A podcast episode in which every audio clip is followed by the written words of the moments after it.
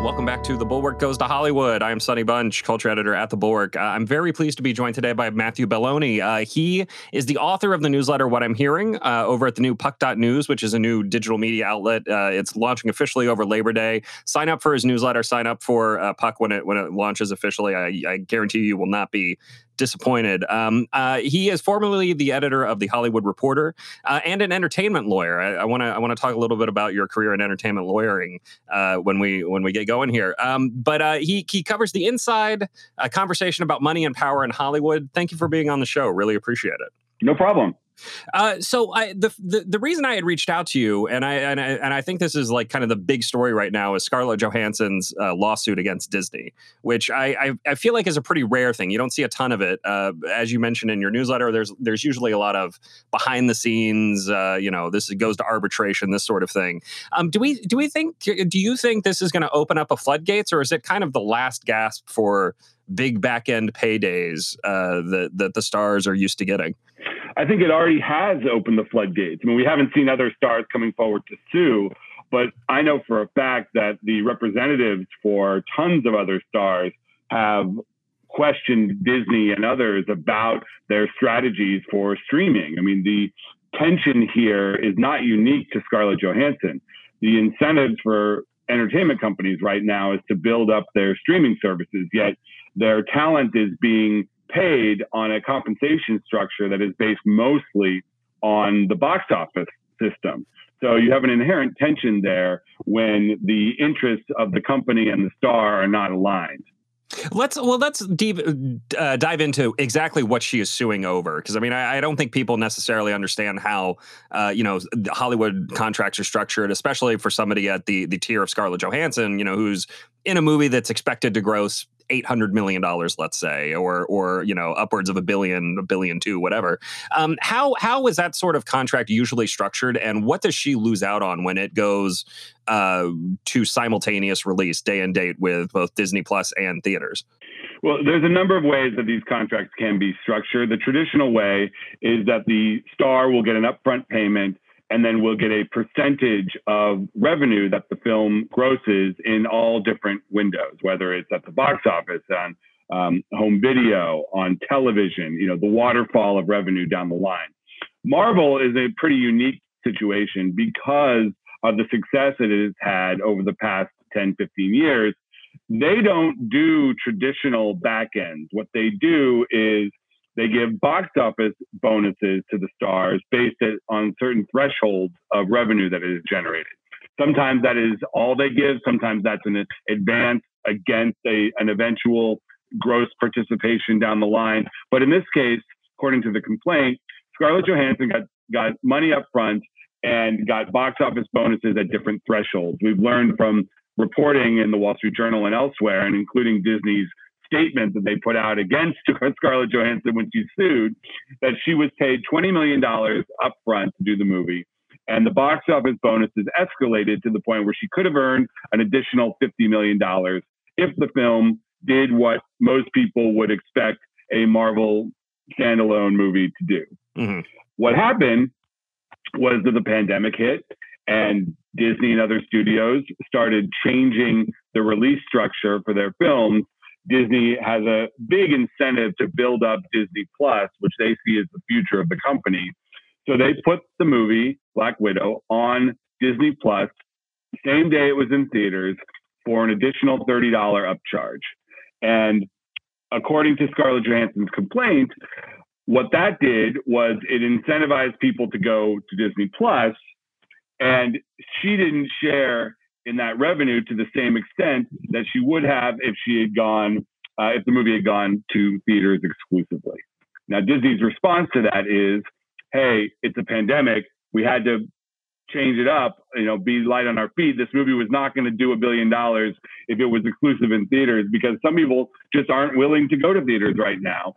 And there's the additional argument that what she did, or what Disney did, was they took the money that people spent on the premium access, the premier access tier, the thirty dollars, they put that into her box office pool. So let's say that movie ends up doing one hundred million dollars in home video revenue on the Premier Access tier. That movie would be, that money would be included in her tally of box office revenue. So they said, hey, you are benefiting from what we're doing at home, so don't complain. Now, obviously, that's not the same as box office revenue, because for every five people that watch at home for one thirty dollar charge, that's, you know, five fifteen dollar movie tickets that aren't sold. And that's repeat viewers that aren't going back to the theater to see it over and over, which Marvel fans typically do. Yeah. That's not accounting for the piracy that was rampant when they put the movie online the same day as it was in theaters. And indeed, we are seeing the revenue for Black Widow in, in theaters be dramatically lower than you would expect from a Marvel movie. So is that because of the pandemic? Is that because of Disney Plus? Is it because of superhero fatigue or some other factor we're not accounting for? Don't know. But the, the argument in the lawsuit is that by putting it day and date on Disney Plus, Scarlett Johansson was cheated out of the revenue that she would have gotten from a box office exclusive, and Disney is not sharing the appropriate revenue that they should from Disney Plus. Now, uh, would you, uh, looking at this, you know, kind of from the outside as a as somebody with experience in the in the world of Hollywood lawyering, do you do you think that this lawsuit survives as a lawsuit, or do you think it'll get kicked back to the arbitration process, which I know is a, a big part of all these contracts? Sure, and and and arbitration would be a natural venue for this because her contract has an arbitration clause. But she did something legally interesting, and what she did was she didn't sue Marvel, which is the entity that the contract is with. She sued Disney, which owns Marvel, for interfering with the contract she has with Marvel. And by doing that, that's a separate legal cause of action that isn't dependent, arguably, on the arbitration clause. So they will they will argue that this is not a breach of contract action. It's a breach. It's an uh, she was uh, Marvel was uh, uh, tortiously interfered with, mm-hmm. meaning Disney interfered with the contract between Marvel and Scarlett Johansson. Um, we'll see if a judge buys that. Don't know, because clearly there's a reason why they are doing this. And the Disney lawyers will argue that this is a contract dispute between uh, Marvel and Johansson, and it should go to arbitration per the contract. But we'll see if that there, there, there's law on both sides of this, of this issue. Okay. Yeah. I, I mean, it's, it's a really interesting uh, dispute because, you know, we uh, watching from the outside have seen uh, how Warner Brothers had to kind of deal with talent and, and make them happy and whole uh, after the move to H B O Max. Um, could you could you talk about that a little bit and how that might uh, play into what everybody is thinking in the in the in the ScarJo situation and just really in, in the Hollywood uh, world in general, as people look at, you know, how how the economics of streaming versus, you know, box office paydays are going to work. Yeah, that was one of the interesting things about the lawsuit is because there's a model here for how to handle these stars in a way that doesn't cause them to sue you. When Warner Media, which owns Warner Brothers and H B O, when they announced that all the twenty twenty-one movies would go directly to H B O Max for no additional upcharge the same day they're in theaters, everyone went nuts in Hollywood. The talent freaked out. The agents put out statements. Partially, it was because nobody knew they were doing this in advance. It was just sort of dropped on everybody uh, unilaterally. But partially because there are some major, major stars in these movies that counted on box office. Denzel Washington, Margot Robbie, uh, you know, Lin-Manuel Miranda.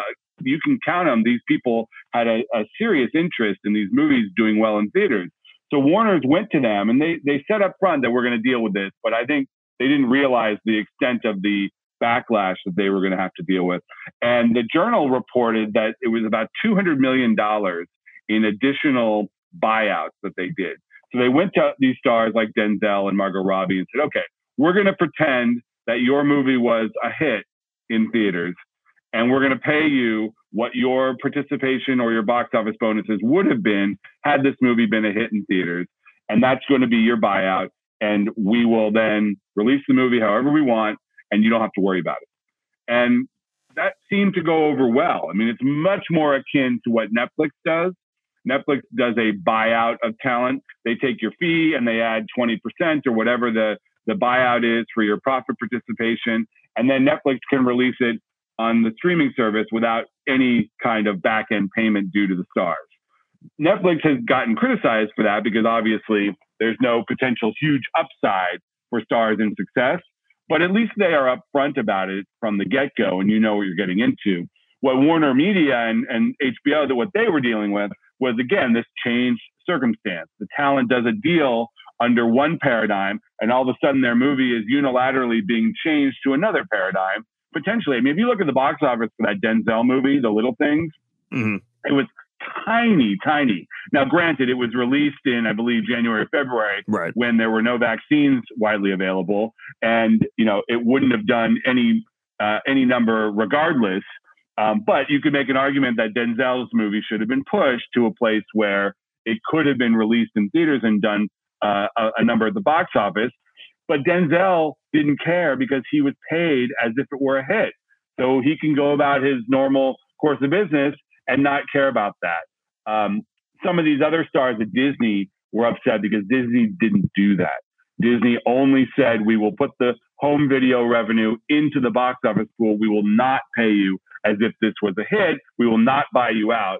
And you have stars of these day-and-date movies like Emma Stone in Cruella and Emily Blunt in Jungle Cruise and Scarlett Johansson. They are the ones that are really in the crosshairs here because they did a deal under one paradigm and it was released in another. Yeah. I mean, it, it, it really is interesting kind of looking at how all of these deals are structured. In, in your in one of your uh, recent newsletters, you know, you you have this, uh, you, you talk a little bit about Disney socialism, right? Uh, the the S B Es and how it's kind of up, up upending the world of superstar economics. Um, could you could you talk a little bit about how those are structured and, and how it differs from uh, a, a more traditional uh, contract or or buyout? Sure. That's in television. Uh, that's a big distinction. So the S B E right. is a contract term that has been instituted by Disney-owned television outlets, which includes, you know, the, the Fox television studio, A B C, Hulu, Freeform, um, a lot of these, these Disney-owned production companies. And what it's essentially done is replace a traditional back end, which is where you get paid an upfront fee plus points on the back end of a series, where once the series gets into profits um, or bre- or usually a break-even territory, you get a percentage of revenue from all these different pools. Disney has been trying to eliminate that and to replace it with a system that gives you bonuses based on certain thresholds, whether it's uh, a series being renewed or a certain episode number hitting, or Um, you know, you, you you get to a certain Nielsen rating um, for for linear television. They are more objective barometers of what success, quote unquote, is in the television world, and they are not dependent on these long formulas that can get up to twenty, thirty pages defining how you are paid in each revenue pool, many of which have led to lawsuits. We've seen some very high-priced lawsuit verdicts against companies, including Disney. There was a famous one over the Bones television mm-hmm. series, yeah. which uh, was produced by Fox and aired on the Fox network for many years.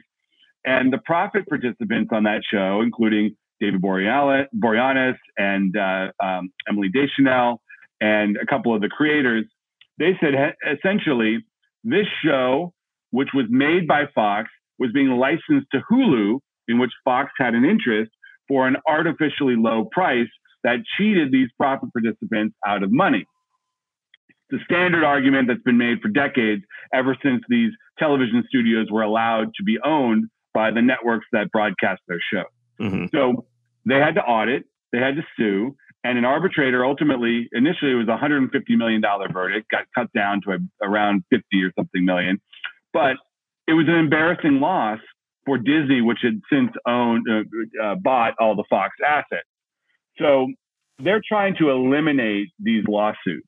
And when you agree to an S B E definition, it significantly diminishes your right and ability to sue over these issues and puts a more objective term into the deal. Now, some say that that's a good thing on the talent side. You know what you're going to get.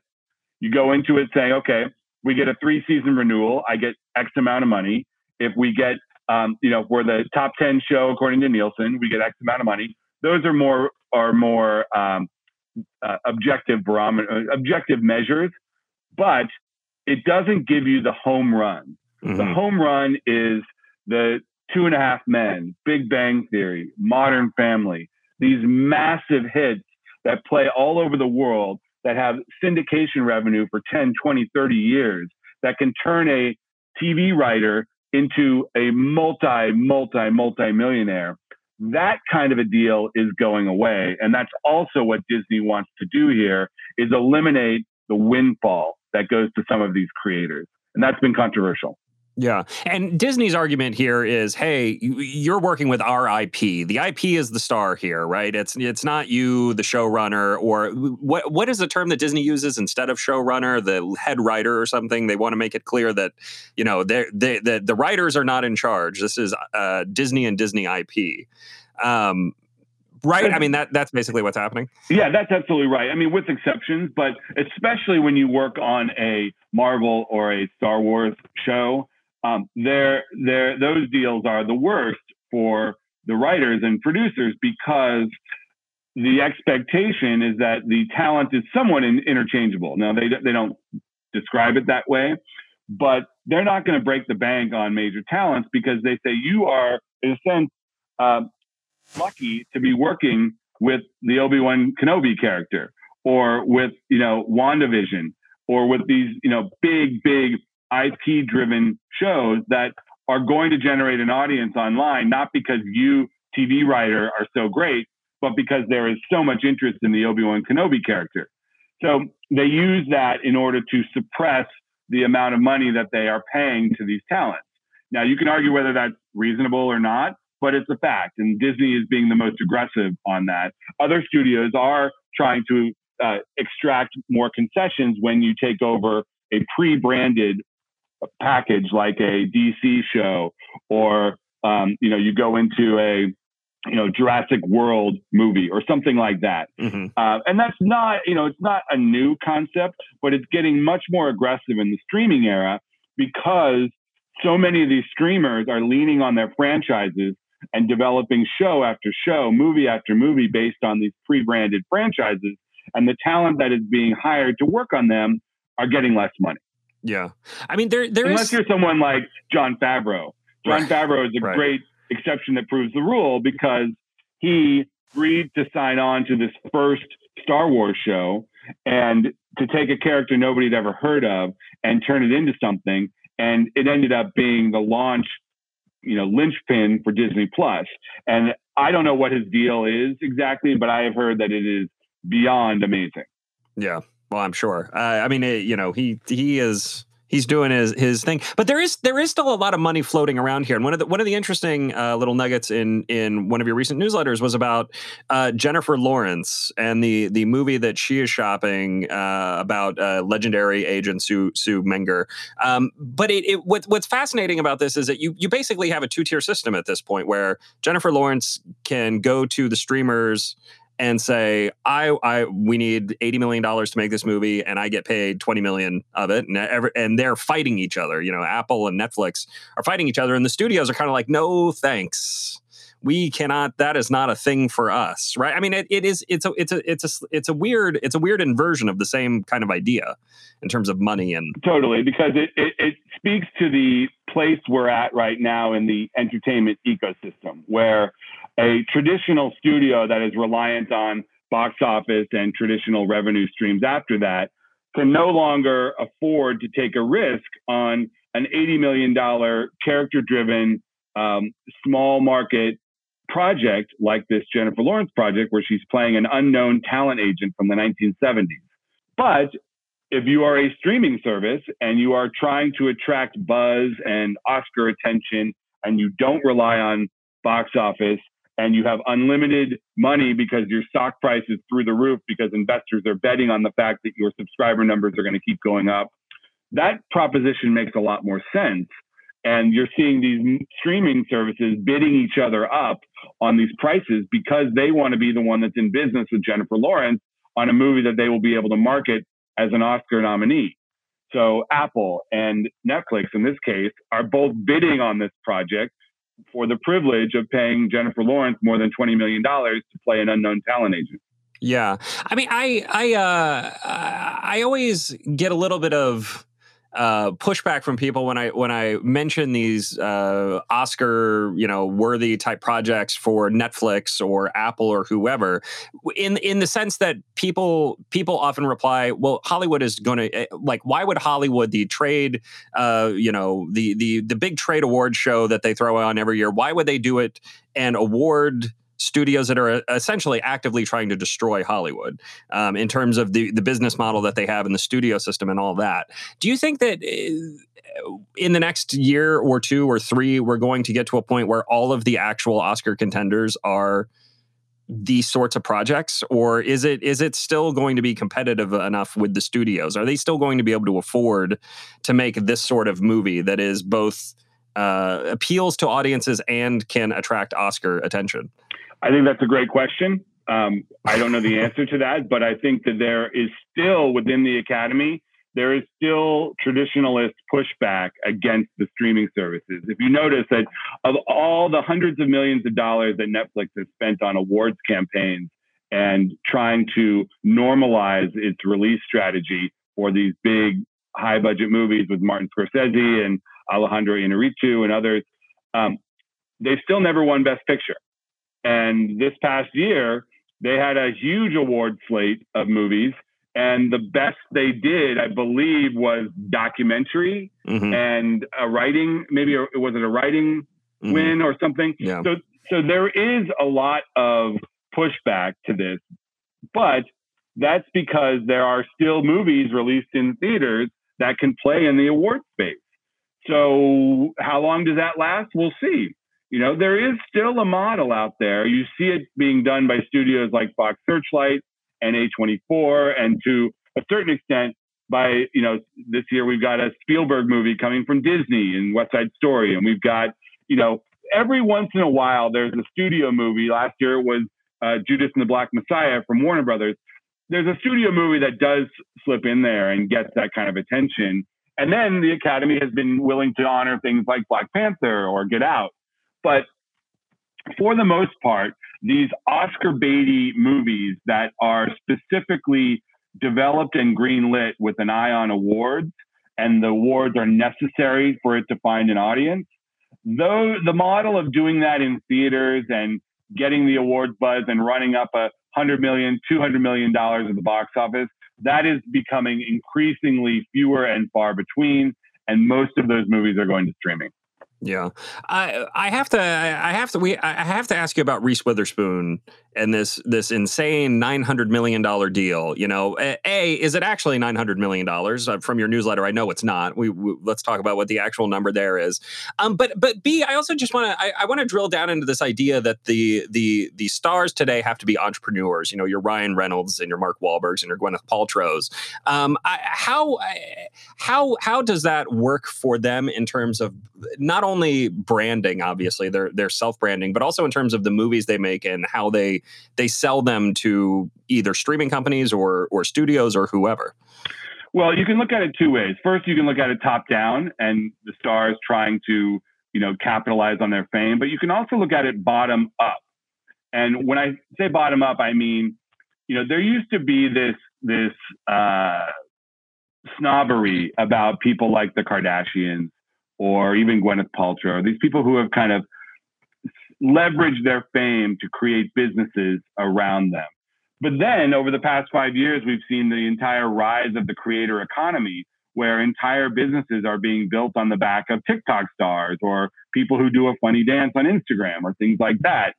And in that context, you look at someone like Reese Witherspoon, whose company has a book club with two million followers on Instagram.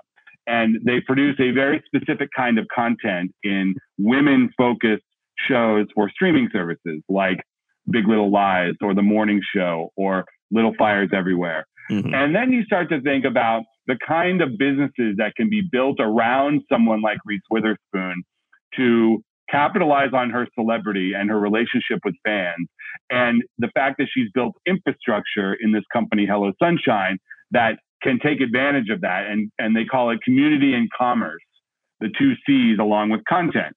And if you can actually put those together, it's a pretty compelling business. Now, is it a nine hundred million dollars business? No. But if you look at that deal, it's not nine hundred million dollars. It's five hundred million dollars upfront, which is a lot of money, and many say it's still overpaying. But that goes to pay off her investors. It goes to fund operations. It goes to put a little bit of money in her pocket. But what it also does is it gives them four hundred million dollars in equity in this new company that is being created by a couple of former Disney executives and with backing from a big private equity firm, Blackstone. They are going to try to roll up a bunch of these similar types of production companies, create a mega behemoth production company that can then be sold to someone, whether it's another investor or whether it's a streaming service like Apple or Amazon or Netflix or one of the others that may want to buy this. So in that context, it, it makes a little bit more sense. I don't know if it if the number still pencils out, you know, in a traditional uh, multiple against earnings and your financial uh, uh, drawing up of a deal, it probably still doesn't make sense. But there is a, a compelling business argument to be made for a premium star slash ultimate influencer deal like this. Yeah, I, it is. It, it really is interesting, and it's totally under my radar because I'm not in the target audience. But I, you know, it, it is a it's a huge. It's a huge number and a huge deal. I, I wanted to ask you, and I don't know if you can talk about this at all, really, but I I, I did want to ask a little bit about the, uh, there was a, a big uh, lawsuit uh, against uh, Who Wants to Be a Millionaire and how that money was split up that you were you were kind of part of. And, and, and just from your perspective, your P O V looking at how that played out then to how everything is playing out now, do you, do you think things have changed a great deal, or is it is it still the same kind of basic world that we're all living in and working under? Well, first of all, stars and creators have been claiming they've been screwed by studios since the dawn of the studio age. And uh, in many cases, they are right. In some cases, they're wrong. And so I, I just want to say this is not a new concept. Um, you know, my role on the Millionaire case, just uh, to be totally forthcoming, is I was a junior associate at a law firm that represented the creators of Who Wants to Be a Millionaire. So I was probably the seventh or eighth totem on the pole for, for that case. I did work on it. Um, I left the firm to become a journalist before it went to trial. So I was not involved in the actual litigating at trial of it. Um, so I feel comfortable commentating on it. Okay. Um, in that case, it was a very, very interesting situation because if you remember, if you're old enough to remember, Who Wants to Be a Millionaire at one point in the late nineties, early two thousands, was on A B C almost every single night. Yeah. They would run it five nights in a row. They would just play the crap out of that show, and it was hugely successful. It was done as a format deal where it was a popular show overseas. They brought it to America, put Regis Philbin in it, and the deal, the initial deal was like on the back of a napkin, that type of thing. And what ended up happening was based on Disney's accounting and what, how they accounted for revenue and losses on the show. They did not properly show how much of a profit generator that show was. And it was very, very complicated, the different pools and the revenue streams and the participation, all that. But it got in front of a jury, and a jury essentially was like, hey, this was your number one show, and you're really going to st- try to claim that these people who invented the show and aired it originally aren't entitled to share in that? That was essentially what the jury decided. And it was a, if I remember correctly, it was a three hundred nineteen million dollars verdict, which at the time was the largest of uh, of all time on these kinds of claims. Yeah. And Disney actually paid it. They settled the case and paid that um, fee because they announced on a subsequent earnings call, I believe it was a, a write-down or a charge that they had taken for legal settlements, which had to be this. Right. So it, w- it was a it was a huge loss for Disney, something that, you know, the kind of thing where you reassess um, your entire business practice around a certain type of thing. And, and they chalked it up to this being, you know, the dawn of the reality T V era. The deals were not, you know, set in stone as to how these things would be accounted for. It was a unique situation because it was a game show, so they could air it over and over. And it was one of those things where they benefited from having the same contestants on night after night. So it was a unique situation, but it was it was a typical type of claim where someone who has a profit interest in a show claims self-dealing when the owner of the show and the network that airs the show are the same people. Yeah. Uh, all right. Well, that that was about everything I wanted to ask. Could you could you tell uh, my listeners about Puck a little bit? I yeah. I, I do want to I want to give people a a, a a intro to to your guys' site because I think it's going to be really exciting. I think it's it's you guys got a, a a lot of good talent lined up there. Yeah, we're we're launching around Labor Day, and uh, you can go to Puck dot news and and sign up right now. It's it's the the, the premise is essentially it's a, a next generation media platform covering the power centers of America. Hollywood, Wall Street, technology, and politics. Uh, we've got great writers coming from outlets that have uh, covered this stuff in the past. Um, and it's going to be a, a, a, web, a member website. There's newsletters. You mentioned my newsletter, What I'm What I'm Hearing. Um, and it's kind of the story behind the story. What, what typically doesn't make it out there into the mainstream press is where we are picking up and giving you inside access. Yeah. Like I said, uh, you guys got to sign up for What I'm Hearing. It's great. I learn something every time I read it, uh, which is the the nicest thing I can say about any newsletter. And I subscribe to a lot of newsletters. Um, so uh, sign up for that. Uh, check out Puck. Is there anything else I should have asked? I, I always like to end these interviews by asking if there's anything people should know uh, about your area of expertise. If there's any, what what is what's going on in the world of business of Hollywood that, that folks should know about that we haven't discussed here today?